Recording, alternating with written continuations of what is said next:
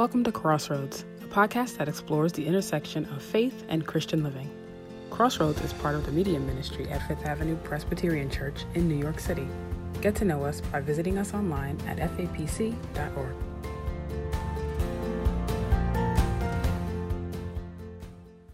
Hi, I'm Jamie Staley, Director of Christian Education at Fifth Avenue Presbyterian Church.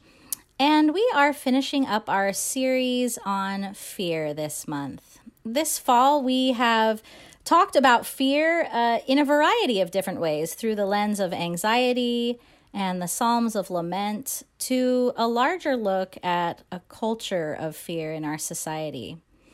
As we are getting close to Christmas, I thought that it might be nice to talk about those messengers in the Bible who are always telling us not to be afraid. Um, the angels that we uh, see throughout the biblical story. So I am excited to have Dr. Susan Garrett joining me this afternoon. Um, Dr. Garrett is a professor of New Testament at Louisville Seminary and also the author of the book No Ordinary Angel Celestial Spirits and Christian claims about Jesus. So thank you so much for joining me today, Dr. Garrett. Oh, it's a pleasure to be here. Thank you. Um, you know, as we are getting close to Christmas, I think that is the story that I think of most when I think of angels and the um, idea that they have come to not tell it, to tell us to do not fear. Uh, what in your research? What what is it? Why is it that angels are used um, for that particular aspect of the story? Great question. I think that, of course, we think of Zechariah and Mary both having visitations of the angel Gabriel in, in the first chapters of Luke. But it is the case that angels appear in a number of places in the Bible and often with that initial message not to be afraid. So we think about uh, the angel of the Lord uh, coming to uh, Hagar, for example, when she's lost in the wilderness, or we think about the the, the figure of God on the throne addressing the prophet Ezekiel um, in at the beginning of his mission. Um, I think that one of the reasons that biblical authors often bring in angels to these kind of situations is to make a, a statement about God's providential ordering of the world. That these might be terrifying events to the people involved. Certainly, think about Mary receiving that kind of message from Gabriel. Yeah. Uh, but and yet the the angel is there to assure that this is really part of the way God has laid things out, part of God's plan. So I think providence is a really important uh, piece of it, uh, showing providence. I also think that um, there is often the, a, a kind of a call that goes with the assurance. So in the mm. case of Ezekiel, he's being called to a very hard mission. The the figure speaking to him keeps saying, you know, this is a rebellious people that I'm sending you to. um, and so there's a kind of have courage for this particular mission. Or or when when God speaks to Moses and, and tells him not to fear, it's because God is calling Moses to something really, really tough. So mm. I think I think those two issues issues are it's often at stake: the demonstration of providence and um, and the uh, the the calling to a, a difficult mission. Mm. So, I guess my next question is a bit hand in hand with that. What um, what would you say the Bible teaches us about angels? Who are angels? What what role are they playing throughout the Scripture? Uh, and then how how have those um, views changed or evolved into what people think of angels today? It's a big question because the Bible was written over uh, many, many hundreds of years mm. and by people that lived amidst various cultures. And, and so the, the passage of time and the exposure to different cultures all had an impact on the way that ancient writers and biblical authors talked about encounters with the divine or encounters with messengers of the divine. So mm. it's it's hard to give a single answer to that. If you look at different parts of the Bible, you're going to see slightly different depictions of angels.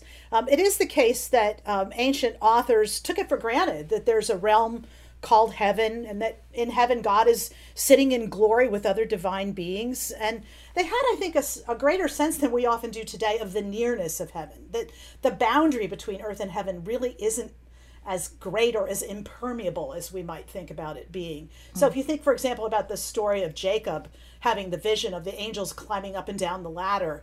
Um, that, that's how close it is. there are angels coming down and, and going back up to heaven. Uh, and so, so that illustrates this idea of the closeness of, of heaven and earth for many biblical authors.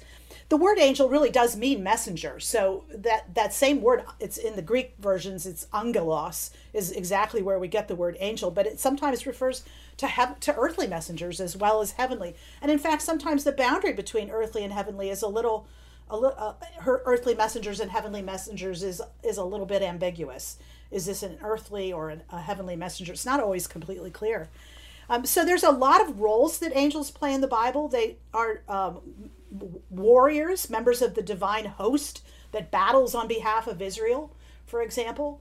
Um, they are uh, around the throne of God, giving God praise and worship. So they're worshipers.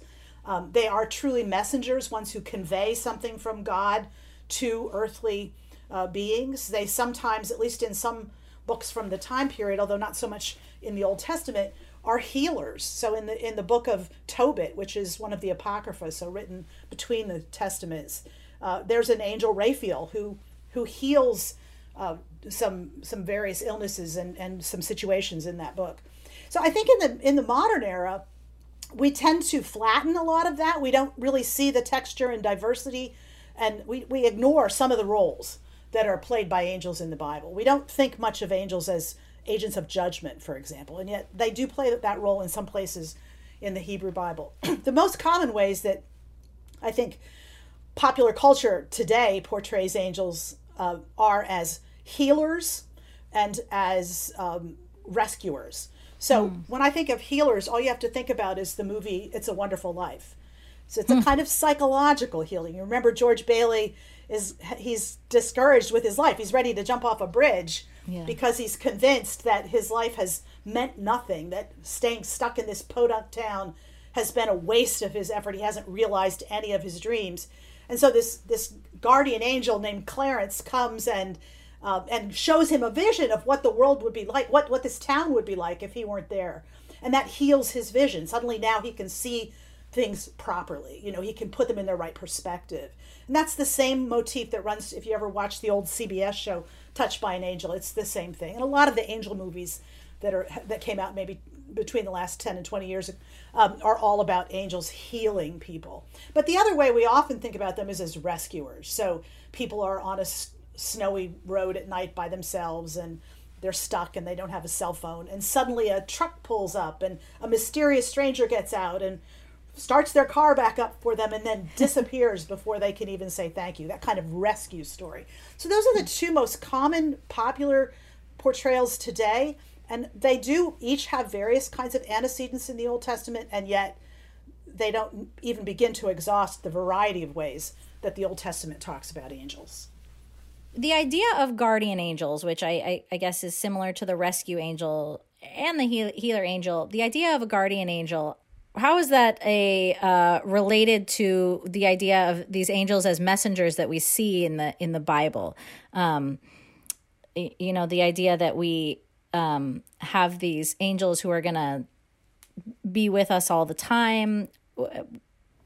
Is sure. there is there a place that that has come from?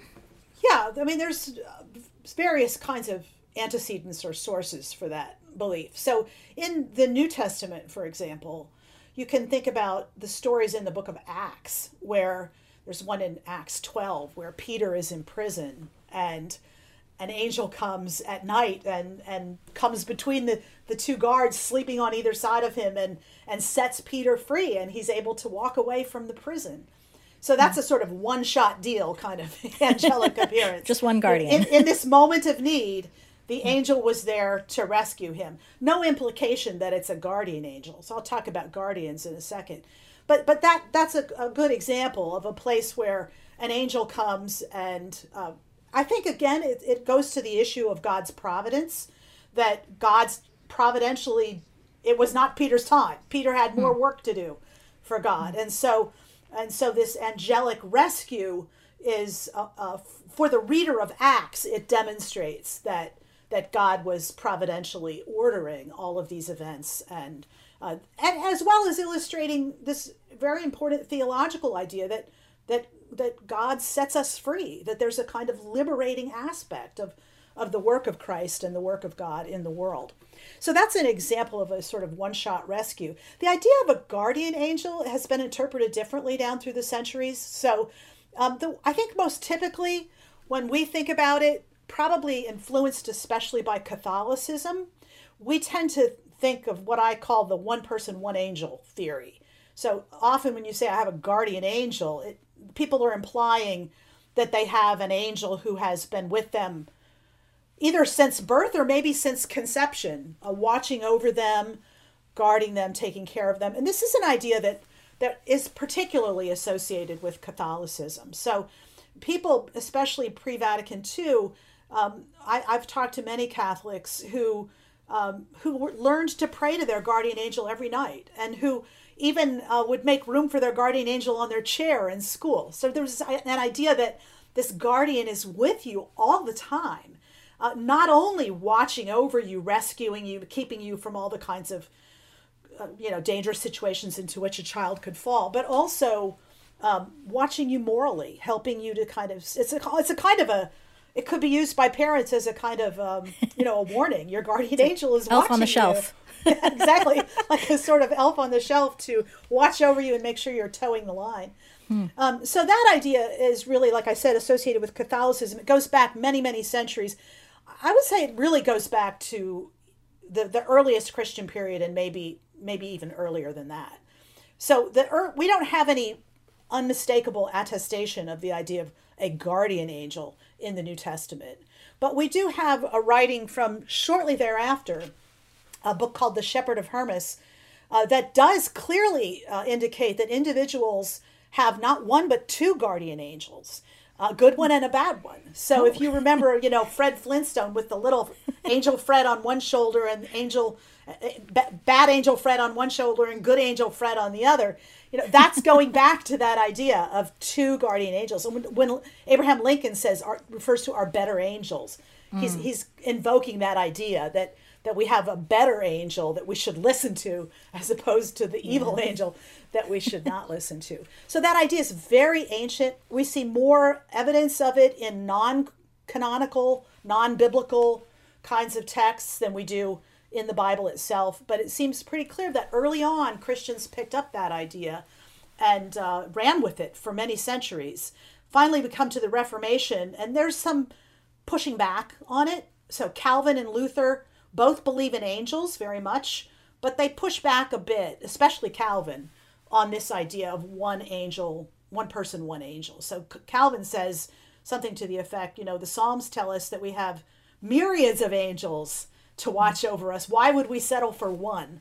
um, and, and, and ever after that, the, the idea of guardian angels fell out of favor among Protestants, although it did live on among Catholics uh, for a very long time. I think today, uh, this idea of guardian angels gets broadened out to the more general idea of rescuing angels. And and if you look at literature on angels that was published in the last couple of decades, uh, really since the turn of the millennium, you're going to find a lot of stories about angels rescuing people. Why um, why are these stories about angels more popular at sometimes than others? You know, I know it, for a while in television there were a lot of angel shows. Right, right. you know, any idea why there's at some points more popular than others, or is there? I think it's pretty hard to pin down. I mean, I think okay. that the the most recent phase of angel fervor, if you will, or angel fever, um, was really around the turn of the millennium. Um, whether that momentous event had anything to do with it, I think there were lots of factors. I mean, it, it really was often tied in with new age thinking um, and and so that really was flowering at that time. So yeah. some of the more new age type authors really went back to old old literature and and hmm. you know picked up on it and elaborated on it. Um, hmm. So that that was one stream of thought was kind of the more new age stuff, um, yeah. and and they they weren't uh, you know they weren't making stuff up. They were often going back to very ancient traditions. So there's a sixth century document uh, by a, a, fellow that's come to be known as Pseudo Dionysius, um, who wrote uh, a whole big treatise on the angelic hierarchy and laid out nine orders of angels in three groups of three, and you know, it was very, very elaborate, and was it, it was believed to be authentically by a first century author until uh, I don't know a few centuries ago. Um, and so, so Thomas Aquinas and other people really picked up on pseudo Dionysius, um, and some of the New Age authors, interestingly, pick up on it as well. So they'll go back to it, not necessarily with any critical eye. They're just kind of taking it as you know as wisdom to be passed on and continued. But you've also got though on the more conservative Christian side. Um, there, there was uh, maybe 20 years ago again, or maybe even a little longer ago than that, a resurgence of kind of apocalyptic thinking, a belief mm. in um, in a very very thickly inhabited cosmos full of angels and demons, um, all in this moment leading up to the end of time. And so, you, mm. if you hear talk about spiritual warfare, it's often coming out of that worldview. This idea that the, that we live in a world inhabited by angels and demons, and that uh, the demons are working against us and the angels are on our side and we have to pray to the angels to cover us from the demonic assault that sort of thing. So so really depending on what literature you're reading you see lots of varied belief in angels re- resurging um, like like i said uh, maybe 20 years ago.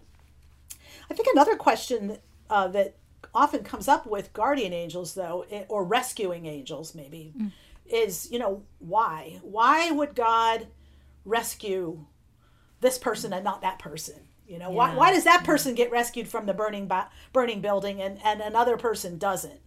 Yeah. Um, and I mean that's that's a that's a question that actually has a lot of theological aspects that make it pretty difficult. I mean, it, mm-hmm. it, it, touches on issues of God's providential ordering of the world. Uh, if, if used kind of carelessly, an idea of a rescuing angel can can lead to the assumption that you know God is kind of very whimsical and hmm. um, capricious in in who God decide whom God decides to save, um, or it may lead to an idea that some people just have you know guardian angels that are taking coffee breaks all the time. They just weren't there when they were needed. Um, so I mean, I think we have to kind of be careful about that because I certainly would want to affirm that uh, that God is always with us. You know, mm when we when we re- get rescued and when we don't get rescued mm. god is with us that god is always with us always present to us. Um, and so i don't i don't mind the idea but i just think we have to be careful not to um, make, make inferences from it that would conflict with other th- truths that we want to hold on to. Mm, yeah you mentioned um, Fred Flintstone and his his two angels, and or the good and the bad angel, right. and then also in the um, looking at the kind of evangelical um, apocalypse aspects that that um, you know the the count. I guess the counterpoint to angels is often demons, um, right. and, and a lot of people in the Reformed tradition would would probably just reject that notion um, of demons as as being in exist existing right. as something that they don't believe um right. and yet and they and yet they often do believe in angels right um which is kind of a funny you know that those seem similar when you're looking at you know that fred flintstone idea that it's one or yeah. the other on the shoulder um do you have any thoughts on that I mean, I think that you get, you get into a lot of questions of consistency when you really start pressing doctrines about hmm. angels. so people who don't believe in angels because maybe they seem too not not to mention not believe in demons, but plenty I would say Presbyterians, yes. for example, mm. maybe oh they could give lip service to believing in angels, mm. but it, it, forms no part of their daily spiritual life or experience, yeah. right? They yeah. It, it, for all practical purposes, they don't really believe in angels.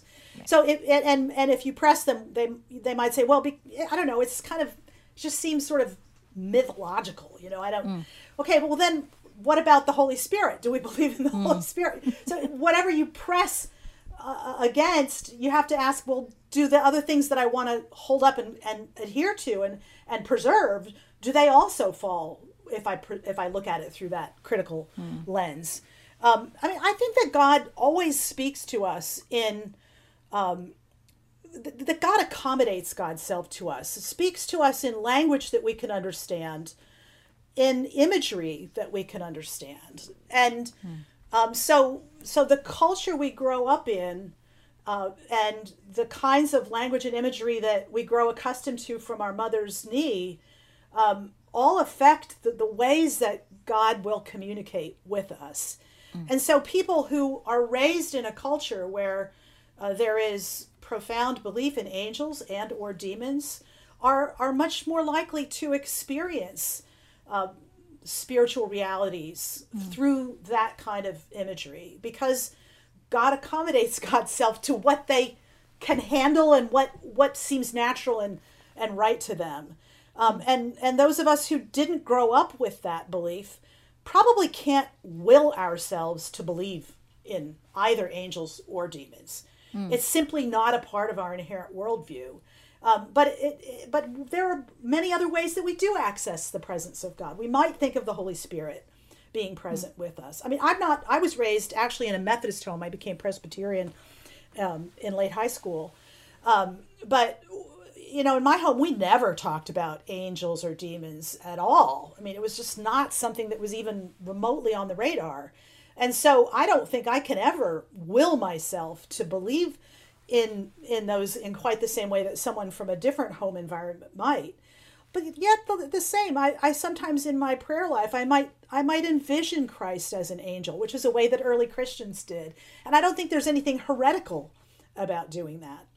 I think that often when biblical authors talk about demons specifically, they're talking about realities that people encounter that are dangerous or threatening or um, potentially might pull them away from fidelity to their belief and their commitment to living as a as a person of God. Um, and and so so the, the the demon imagery and de- demon language is is a way of of talking about those things that people could could hold on to and understand. Uh, it, they're less abstract than speaking just about broad principles of evil. And again, just as I said, I can envision Christ as an angel. I can also understand how language about demons in in the Bible um, helps to make sense of of things that we ourselves even today experience. Hmm. So we might experience a kind of spirit let loose, and what we might call a wicked spirit, a spirit of falseness or a spirit falsehood or a hmm. spirit of fear set forth among, you know, a, a group of people or a, a, a whole a whole nation, um, and and it, when we've got our scientific hat on, we're not going to say that's demonic possession. But there's something that that biblical language about a demon or a spirit let loose conveys about the, the way that, that these these the fears operate uh, in our hmm. midst. Mm. So, so I think there's a kind of utility and and um, insight that the language can convey uh, that more uh, demythologized language can't always convey effectively. Mm. I have a. Uh, I want to go back just a little bit um, to the stories we told a little bit earlier that where um, we were talking about. Um, well, I guess the topic, the fear, fear, right. and, and, the idea of do not be afraid. Um, one of the angels uh, that we hear of in the Bible who has become, you know, something evolved into something um, is the angel of death. Um, right. And you know, I uh, I think that there are so many different variations of what this angel of death idea is. Um, can you can you just tell us a little bit about where where in the Bible do, does this come from? If it and and where has have these idea different ideas um, about what the angel of death is and and and why do we hold on to that? Um, do you think? Yeah, great question. Um, interestingly, the Bible doesn't say very much at all about the angel of death. Um, and in fact, in, in the book I wrote, I, I did I, I started off titling a particular chapter "The Angel of Death," and I ended up changing the title to "Angels and Death," mm. because when you look at the way that angels are portrayed in connection with death in the Bible, it's not just one, there's not just one answer. There's lots of things mm. that angels do in connection with death, both in the Bible and in other non biblical literature from that same time period. Mm. Um, the place in the Bible where we get maybe what's closest to an angel of death is in um, Luke chapter 16, where you have the story of the rich man and Lazarus. So, in that story, you'll remember it's a parable. The poor man died, he was carried away by the angels to be with Abraham. The rich man also died and was buried. So, just that little throwaway line was carried away by angels to be with Abraham. Mm. So, there you Jesus is telling a story, and he assumes his readers will know what he's talking about. So, so even though very little else is said about angels carrying people to death in mm. the New Testament or by Jesus, that one short reference shows us that this idea was already current at that hmm. time. Mm. That Jesus could simply assume that his readers would know it. Okay. And when, when, when you look at um, other sources from outside the Bible at this time, um, you do see various um, depictions of angels and death. In the in the Old Testament, you, you see there are a couple of places that are pretty, kind of interesting. For example, you've got that figure of the destroyer in Exodus, who hmm. um, who destroys the firstborn but passes over the people of Israel. So maybe that's kind of a grim reaper sort of angel of death. Um, you've got a passage in in Job um, where uh, the the the figure of death is personified as the king of terrors. That's in Job mm. 18. Um, but but really not much else in in the Bible itself. But on the other hand, when, again, when we get outside the the the Old Testament, the New Testament, we do see some really interesting things. My one of the most interesting is a book that probably is from about the first century, called The Testament of Abraham, and it tells the story in very melodramatic, extended form of how it came to be that Abraham finally grew old and died and um, it just happens that God sends an angel, sends the, I think it's, I don't remember if it's named, that might be Michael, down to get Abraham. And Abraham says, No, no, no, I'm not ready to go yet. And God sends him back, says, Go again, be, be more forceful, get him to come. Abraham won't come.